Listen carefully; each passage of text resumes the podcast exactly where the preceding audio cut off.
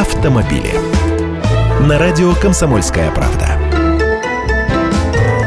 Здравствуйте, я Андрей Гречаник. В России в минувшем году цены на поддержанные автомобили в среднем возросли на 17%. Средняя цена легкового автомобиля с пробегом в России составила 540 тысяч рублей. Поддержанная иномарка в среднем стоила 594 тысячи. А стоимость отечественных автомобилей снизилась и составила 144 тысячи рублей. Такие цифры приводит компания «Формула-91». Естественно, они анализируют собственные данные, но компания большая, потому их результаты можно считать универсальными.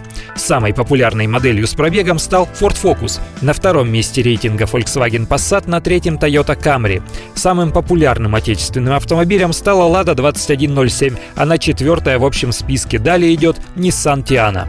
Самыми востребованными по типу кузова у нас остаются седаны, а сараи на последнем месте. Около 76% проданных подержанных машин работают на бензине, лишь четверть заправляется соляркой. Любопытно, что доля автомобилей возрастом от 6 до 10 лет среди всех проданных автомобилей ежегодно растет в среднем на 10%, в то время как доля 3-5-летних автомобилей падает.